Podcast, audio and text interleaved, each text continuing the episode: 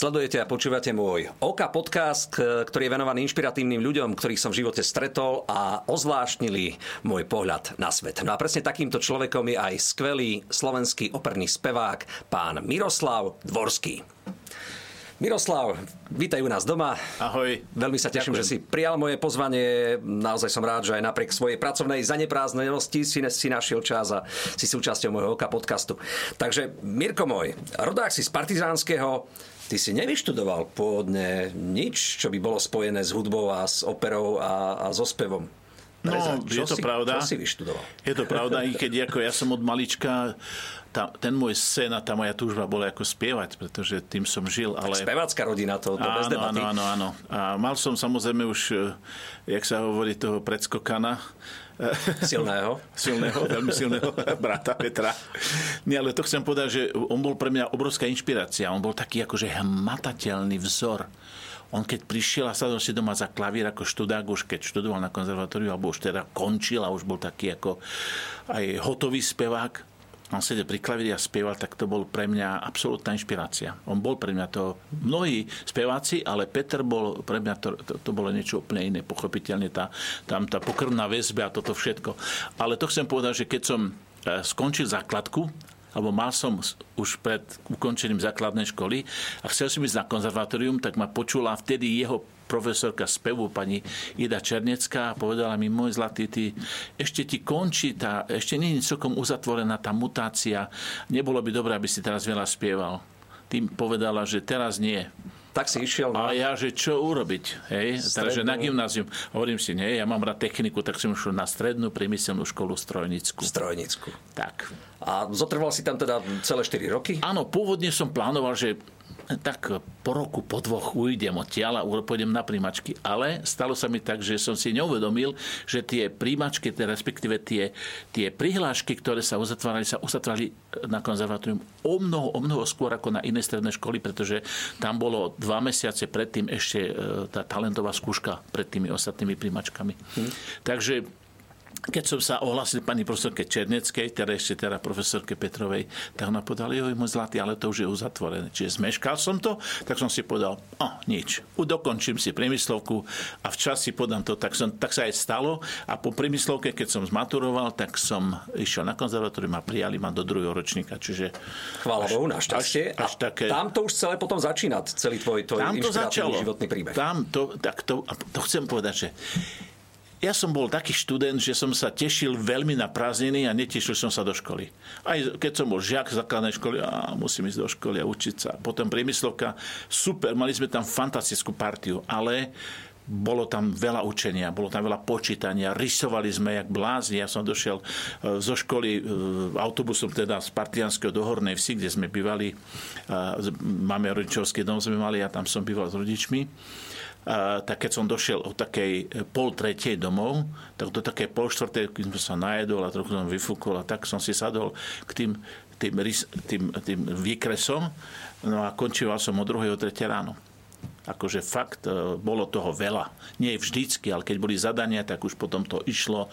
To, to bola taká lavina, to človeka strhlo, už som to musel tomu venovať ten čas, aby som to stihal. Takže, čiže to chcem len povedať, že do tej školy som nechodil až taký šťastný a teraz prišiel konzervatórium a ja som sa nevedel dočkať, kedy bude koniec prázdnin, aby si mohol nastúpiť. Aby som mohol začať áno, a spievať a študovať a, a chodiť na koncerty. A, a už som bol po maturite, čiže som to mal také menej e, zahustené to Nad štúdium. si podľa mňa bolo proti no, čiže ja som, sa, áno, ja som sa venoval áno, len tým hudobným, odborným e, predmetom a spevu a to bol môj život.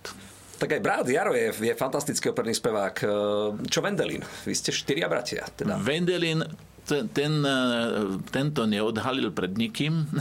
Musím povedať, že on je, on je veľmi hudobný, dobrý hudobný sluch má, veľmi muzikálny a, a aj vie zaspievať, ale ten hlas nie je tak, e, tak nemá, nemá takú hutnosť.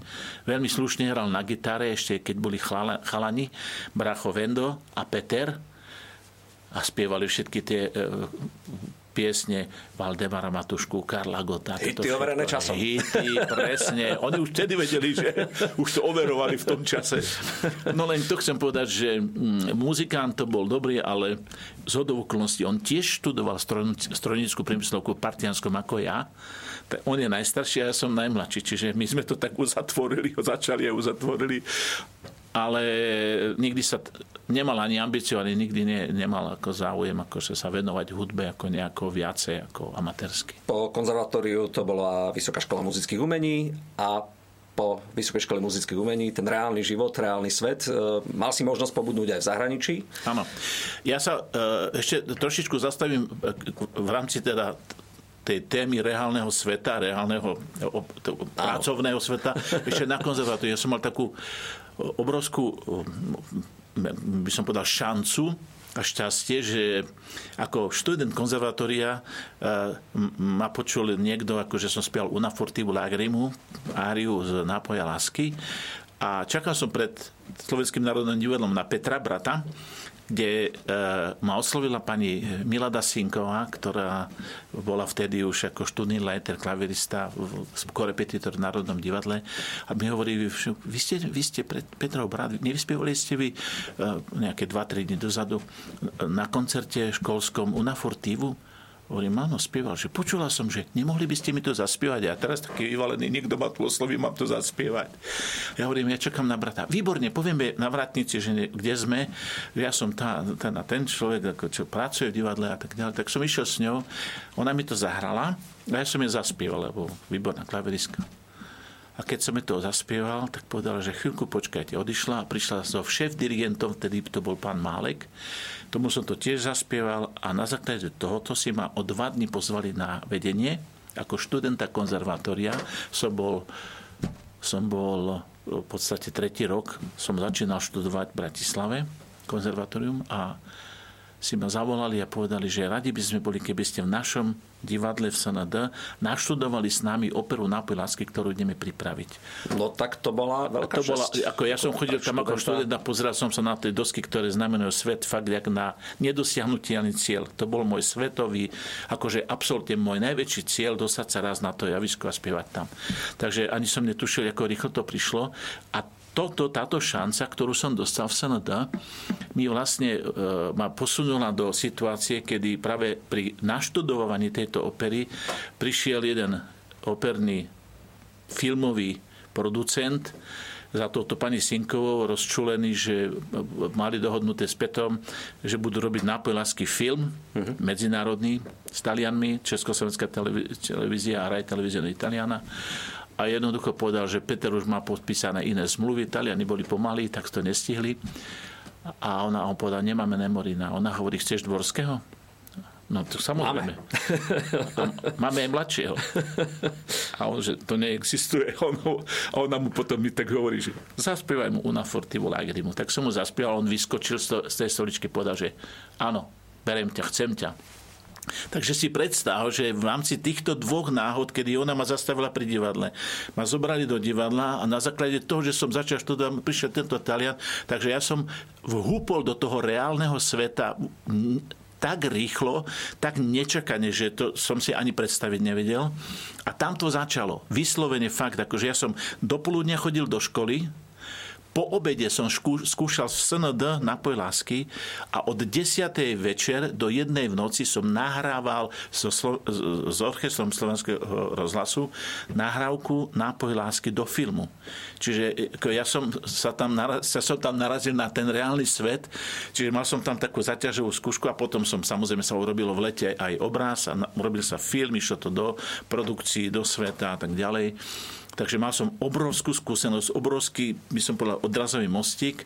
No a odvtedy, aj keď som bol študent ešte konzervatórie a neskôr vysoké školy a ešte kde si v zahraničí, tak už som vlastne z toho z tej praxe, z, tých, z toho javiska a z tých dosiek, ktoré znamenajú svet, nevystúpil. Čiže áno, tak mi to začalo práve na konzervatóriu. Vďaka týmto náhodám.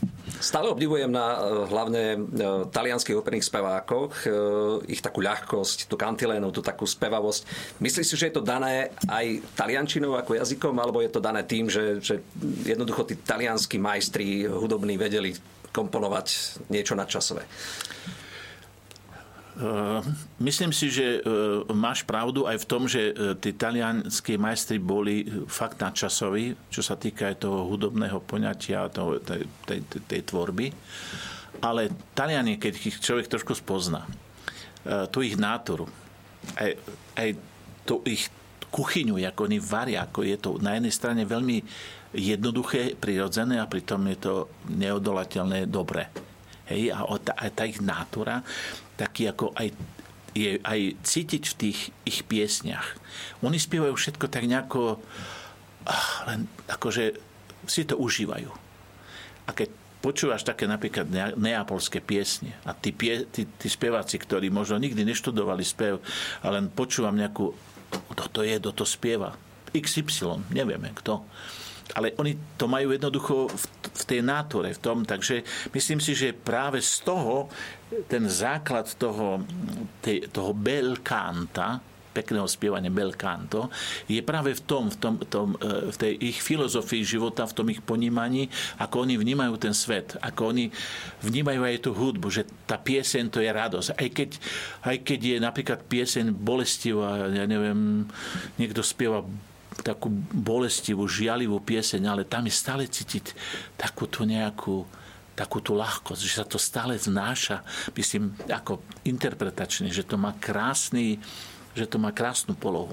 A v Taliani je jednoducho Taliani. A potom, samozrejme, talianská reč to je tak spevavá reč, tak ako keď oni spievajú, tak to, keď som prišiel študovať, uh, tak som sa naučil, musel som urobiť také skúšky, že či niečo viem po taliansky a bol som na seba pyšný, lebo keď som prišiel, povedal som, že buongiorno, a on hovorí, že eh, bravo, come stai? Ja hovorím, dobre, bene, bene. A on hovorí, oh, come sei bravo in italiano, akože, ak, ak dobre hovoríš po taliansky. A už som bol pyšný, som si povedal, viem, a pritom som došiel do Talianska, oni začali a ja som netušil, čo, čo sa deje. Tak som sa začal potiť, ale študoval som tam nejakú dobu, no ale som sa za chvíľočku zorientoval, som sa celkom naučil, lebo som sa tomu veľmi intenzívne venoval. A čo bolo pre mňa prvé taký prekvapený, že pozeral som fotbal a teraz ten komentátor, ako rozprával, tak to bolo... Si hovorím, síce hovorí rýchlo, ale netuším, o čom hovorí. A potom som si po nejakých dvoch mesiacoch uvedomil, že ja mu všetko rozumiem. Že už som bol teda tak, ako, že mi to pripadalo, že samozrejme, že to je normálne. Začal som chodiť do kina a filmy som, akože jednoducho som si to začal užívať a naozaj on aj keď rýchlo rozpráva, človeku sa to zdá úplne niečo šialené, tak to má, to je jak pieseň, to je normálne melódia, ktorá ako, ako keby sa, ako vrkoč, ktorý sa zatáča a nekončí, úplne nenormálne. Takže ja som italofil, priznávam sa, milujem tú reč, milujem tú krajinu a samozrejme predovšetkým milujem tú tú úžasnú, nekonečne hlbokú a, a, a, a plnú emócií muziku, ktorú Taliani robia. A robíš to veľmi dobre. Ja stále hovorím, že, že tým, že sa venujem folklóru, hudbe, že ja hľadám vlastne aj súvis tej, tej opernej hudby, povedzme na Slovensku, s tou našou tradičnou slovenskou hudbou, tak ak by som ťa mal poprosiť možno, že úplne námatkovo nejakú skladbu z tej našej ľudovej proveniencie, keď to tak poviem pateticky. Čo je tvoja srdcovka? No tak uh, sú všelijaké, nie? Napríklad uh, ľudovky, myslíš, áno? No. Napríklad pieseň Keď som sa spovedal. Tak to som teda v živote nepočul, túto skladbu. Nie? Skúsiš? Keď som sa spovedal, farár mi povedal, keď frajerku nemá, aby som si hľadal. Horí čierne, hej, neraz som ja prešiel cez ne.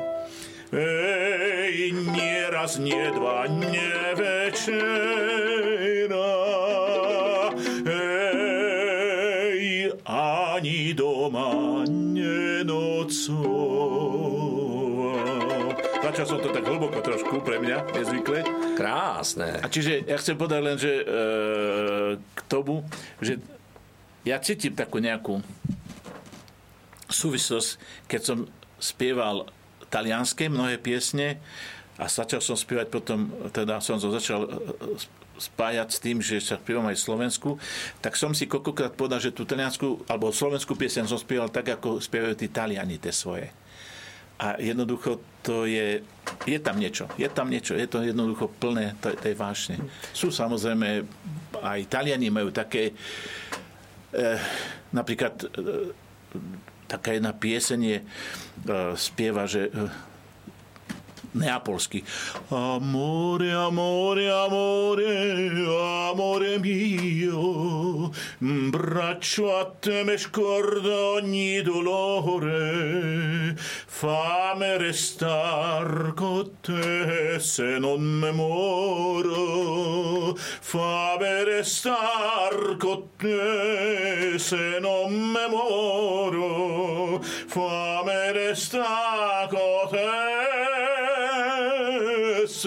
me moro.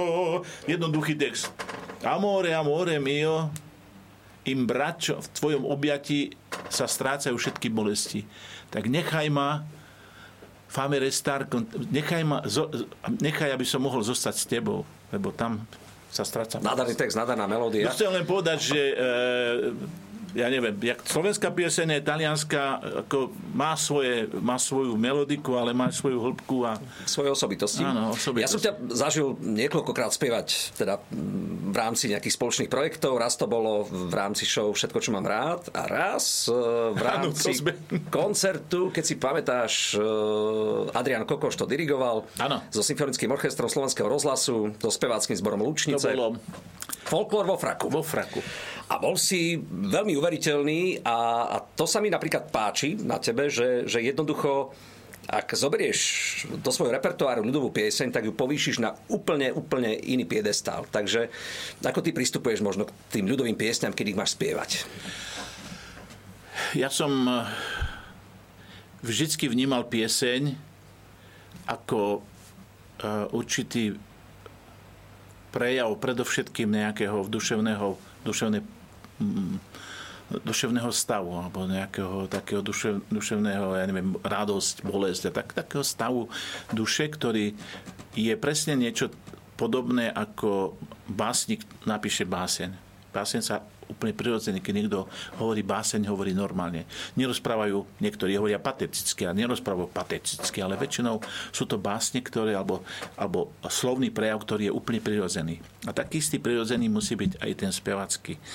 A niektorí ľudia mne x krát povedali, že počujeme, že však ty si operný spievak, ale ty, ty piese nespievaš operne, ty ich spievaš tak prirodzene. Preto to hovorím, lebo ja som to vždy tak vnímal a chcel som, aby ten spevacký prejav bol úplne prirodzený.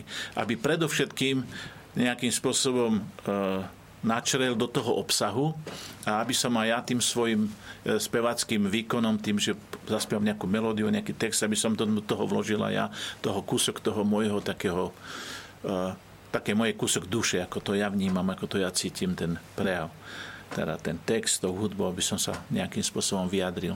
Takže vždy som to vnímal ako niečo veľmi, veľmi prirodzené a tak som sa to snažil aj spievať. Nikdy som to neštilizoval do nejakého operného stavu do nejakej opernej pozície. Takže asi tak. A možno aj preto je to tak, tak veľmi prirodzené. Možno, možno tak, práve tak preto to je, áno, áno. Ako keď napríklad niekto začne spievať a odrazu rozpráva takto potom tak si človek povie, mm, toto je operné, ako, mne sa to nikdy nepačilo a práve preto, že som to nikdy tak necítil, ja som práve cítil ako niečo prirodzené, ako pieseň, však teda pieseň ľudia si pospievali za našich prastarých materí v podstate pri každej príležitosti driapali perie, spievali, hrábali sena, spievali, robili všetko. Prídete, moja mamička nám spievala, ja si pamätám, keď sme mali také malí chalani, spievala, ona si čo robila, spievala. Ako mne to bolo tak prirodzené, ako, ako keď ako keď človek rozpráva a dýcha úplne normálne. Čiže stalo, mne sa to stalo takou súčasťou života, tak ako sa nadýchnem, tak vnímam aj spev. Na ktorú svoju speváckú rolu si doteraz najviac hrdý? Čo jednoducho ti tak najviac zaimponovalo v rámci tvojej veľkej speváckej kariéry? Uh, spieval som, spieval som uh, určité role, ktoré som spieval skoro celý môj uh, život, teda ten, ten doterajší ako profesný. A jedna z tých prvých, a ktorú som úplne najviac počtom spieval a na najviac miestach je asi opera Bohema, Pucciniho, La Bohème, kde som spieval Rudolfa. Mm. A je to jedna z mojich najmilovanejších, na najzamilovanejších tak, rolí. A e, je to jedna opera, ktorá myslím si, že ako náhle si ju niekto vypočuje, a nerozumie taliansky, tak si pozrie to libreto a sleduje to libreto, že nenechá e, žiadne srdce na pokoji a žiadne oko suché. Určite. Tak aspoň nejaký malý úrivok. to je ťažko. To, je mi to, to jasné, sa, že to sa, teraz to sa nedá. do živého. Áno, áno to, sa, to nie je len také jednoduché, hej, ale, ale, ale uh, neviem, uh, myslím si, že hovoriť nejakým, nejakým divákom o tom, že čo, čo je príbeh Bohémy, myslím si, že to je jednoznačné, ako to, boli, to bola skupinka mladých umelcov, teda on bol básnik a ten bol maliár a ten bol filozof a tak ďalej. Áno, bohemi, áno. A žili, žili ako ha, život je gombička, ale pritom boli chudobní. Mnohokrát nemali čo jesť, mali len doniesli večer jednu rybu. A čo s tou rybou? Tak ako namiesto vína si dali ali vody a hovorili, a Bordeaux, ne? Ale to chcem povedať, že prebehol tam jeden obrovský, obrovský uh, moment lásky medzi tým Rudolfom a, a Mimi, ktorá žiaľ bola ťažko chorá a na konci opery zomiera na tuberkulózu. Takže uh, ten, ten uh, krátky príbeh má aj obrovské zamilovanie, aj žiarlivosť, aj bolesť a potom aj sa dajú spol, do, dohromady znova, ale až úplne na konci, kedy ona už nemôže. Takže ja neviem, neviem, čo by som ti z toho zaspieval teraz. To je taký... To je taký, tam, tam, je, tam je tá slávna ária, kedy on e, hľadajú kľúč, on si ho sková, lebo je padol. A aby ona neodešla, tak si ho sková do vrecka a keď ho hľadajú, tak ho chytí za ruku a spieva keďže Lida Manina se la lasci riscaldar, že aké je zmrznutá vaša ruka, ale keby ste si ju nechali zohriať, bez tak je zbytočne hľadať, lebo v mesiac je vysoko a máme kopu času. Mm. Takže má to takú krásnu, ale to je, to je ária, ktorá nie je ako Ladona mobile, to, je, to potrebuje mať nejakú trošku inú jak by som povedal. Rozbeh. Rozbeh aj trošičku nejaký sprievod a tak. Čo ty a, a slovenskí uh, skladatelia máš vyslovene, že Mám, mám mil, milujem, milujem uh, Eugena Suchoňa. Ja som kedysi ako vysokoškolák uh, absolvoval s jeho cyklom, spieval som veľa jeho piesní a spieval som aj jeho operu Krutňava, dokonca samozrejme aj, aj vo Svetoplukovi, ale to som bol tedy taký mladý Elev spevák v SND. Spieval som Predslav a taká malá rolička v Svetoplukovi jedného z toho tretieho syna ich. Ale potom neskôr som spieval no, v Krutňave veľkú rolu Ondreja. Milujem tú operu milujem. Je to veľmi náročná opera, aj interpretačne, aj teda ako na výkon zaspievať, ale je to, suchon to je, by som povedal, to už je trošku iný stupeň, akože to nie je len tá melodika, ale to je, to je trošku hĺbšia, hĺbšia hudba, ktorú treba naozaj vnímať ináč. Niekto povie, a moderná, ja mám radšej traviatu alebo nabuka, ale, ale suchoň to už je moc. Je pravda, že je to, je to iný stupeň, ale myslím si, že treba sa k tomu prepočúvať. Treba to počúvať. Miro, e, tvoj životný príbeh je, je naozaj veľmi pestrý a silno inšpiratívny. E, ako ty dokážeš relaxovať po tom všetkom nápore, po všetkej emócii, ktorú potrebuješ vydať? Samozrejme aj vstrebávaš, ale aj veľa, veľa, veľa e, emócie vydávaš. Takže dokážeš dobiť baterky a ak áno, akým spôsobom? Tak dnes už nie som, nie som tak, by som povedal, z, pod lavinou pra, e, ponúk a práce, lebo už samozrejme teraz je to spievam ešte už si môžeš občas. vybrať. Môžem si vyberať, ale je toho menej a už samozrejme už som aj ten môj, ten môj najaktívnejší vek e, už prešiel.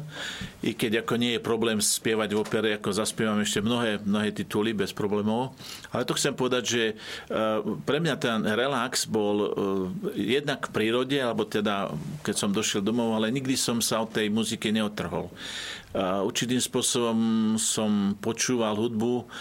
Moja manželka je ináč tiež hudobníčka, hrá v husle v Symfonickom orchestri Slovenského rozhlasu a, a ona e, hovorí, že keď chce relaxovať, ona tú, takúto hudbu nemôže počúvať. A ja keď som keď ju tým nemusím otravovať, tak ju počúvam ja aj sám to chcem povedať, že e, relaxujem samozrejme veľmi rád e, v prírode, idem sa prejsť a tak ďalej, ale to je všetko sú také určitým spôsobom len také chvíľkové výpadky bez hudby, ale tá hudba nejakým spôsobom ma stále, stále e, posúva dopredu.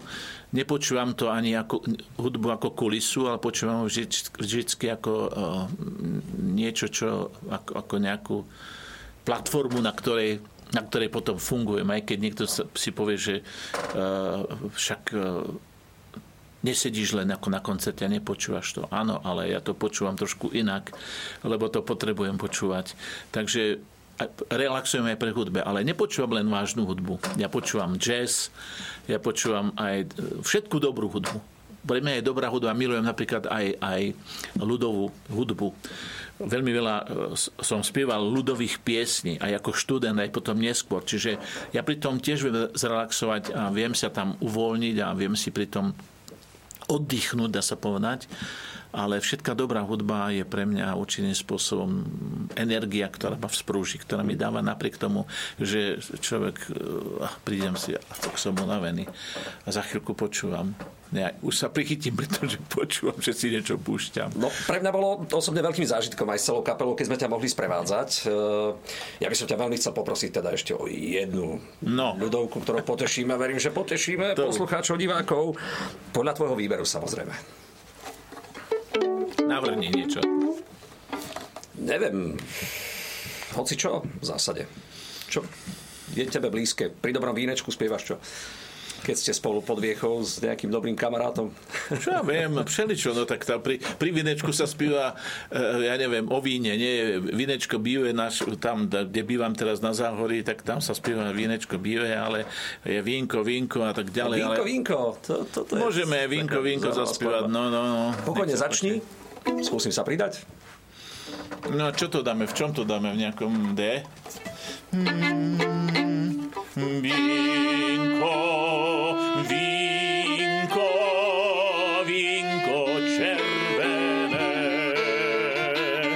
Vínko, vínko, vínko červené. Kto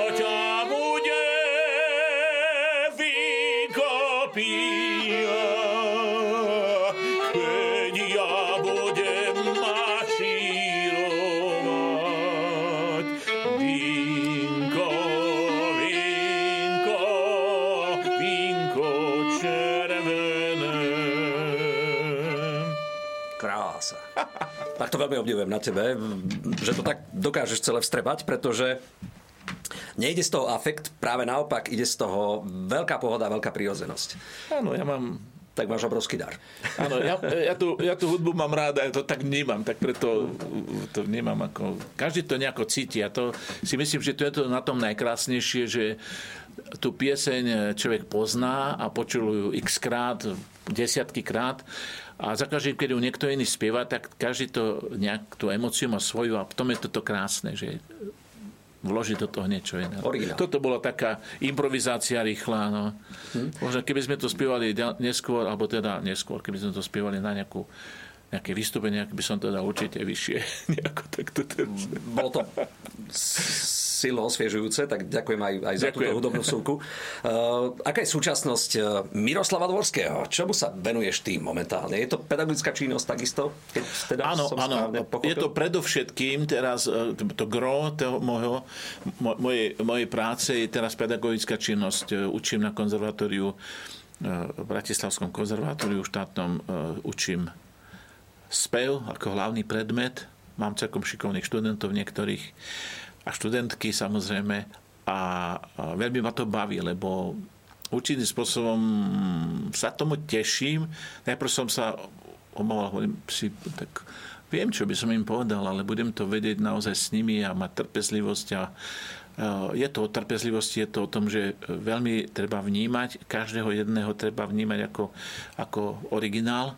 Nedá sa ako osekávať nohu do topánky, na každého treba, jak sa hovorí, vyrobiť tú jeho topánku na jeho mieru.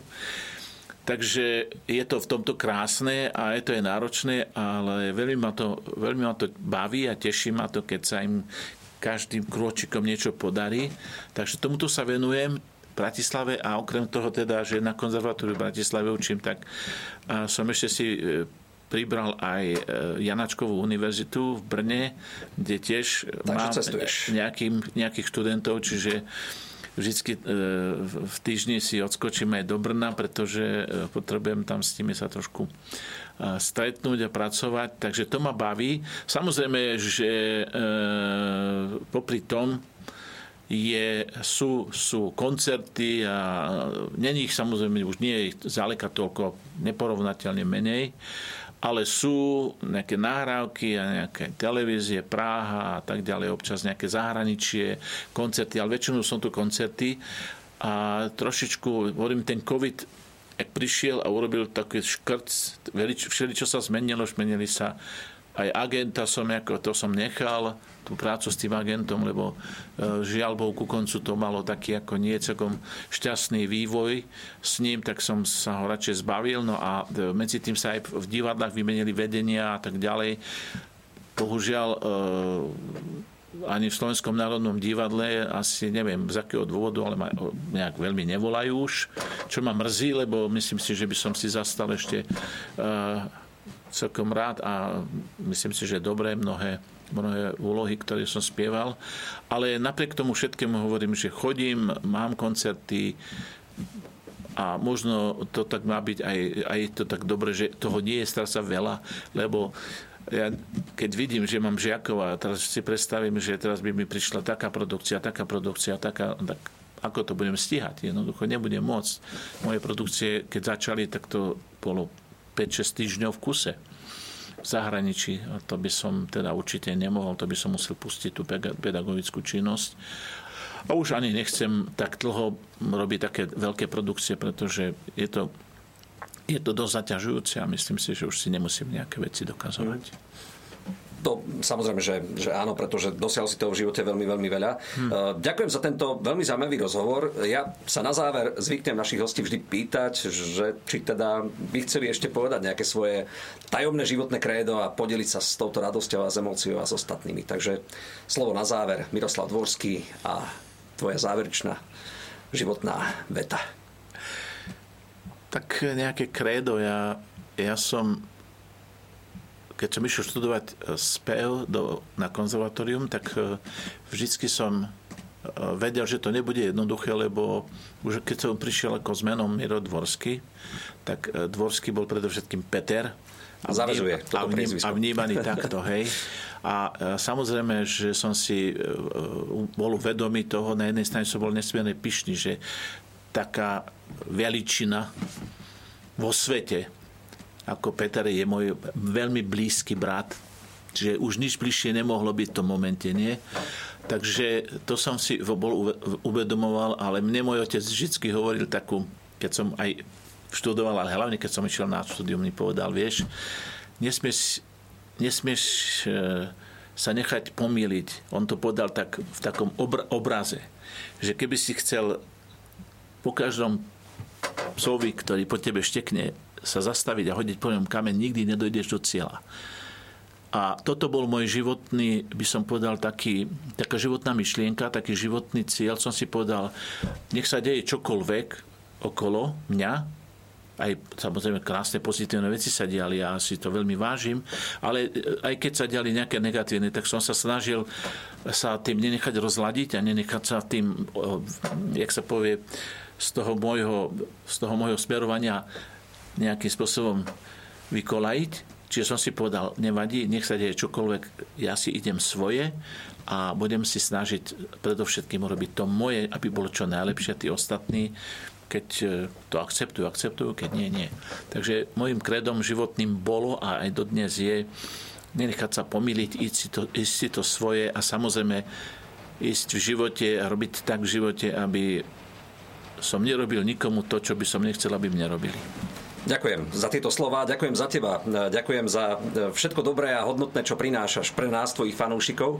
Nech je to tak ešte dlhé, dlhé roky, pretože veľmi, veľmi a silno ti v živote držím palce. Nech, nech, nech robíš tento svet radostnejším, spevavejším a šťastnejším. Ďakujem veľmi pekne za pozvanie a ja držím aj tebe peste, lebo okrem toho, že robíš perfektnú náladu, perfektne hráš, e, si vynikajúci muzikant a tak ďalej, tak ešte robíš aj takýto priestor pre umelcov, tak sa ti darí. Ďakujem. Ďakujem krásne. Mirko, ešte raz všetko dobré. Ďakujem.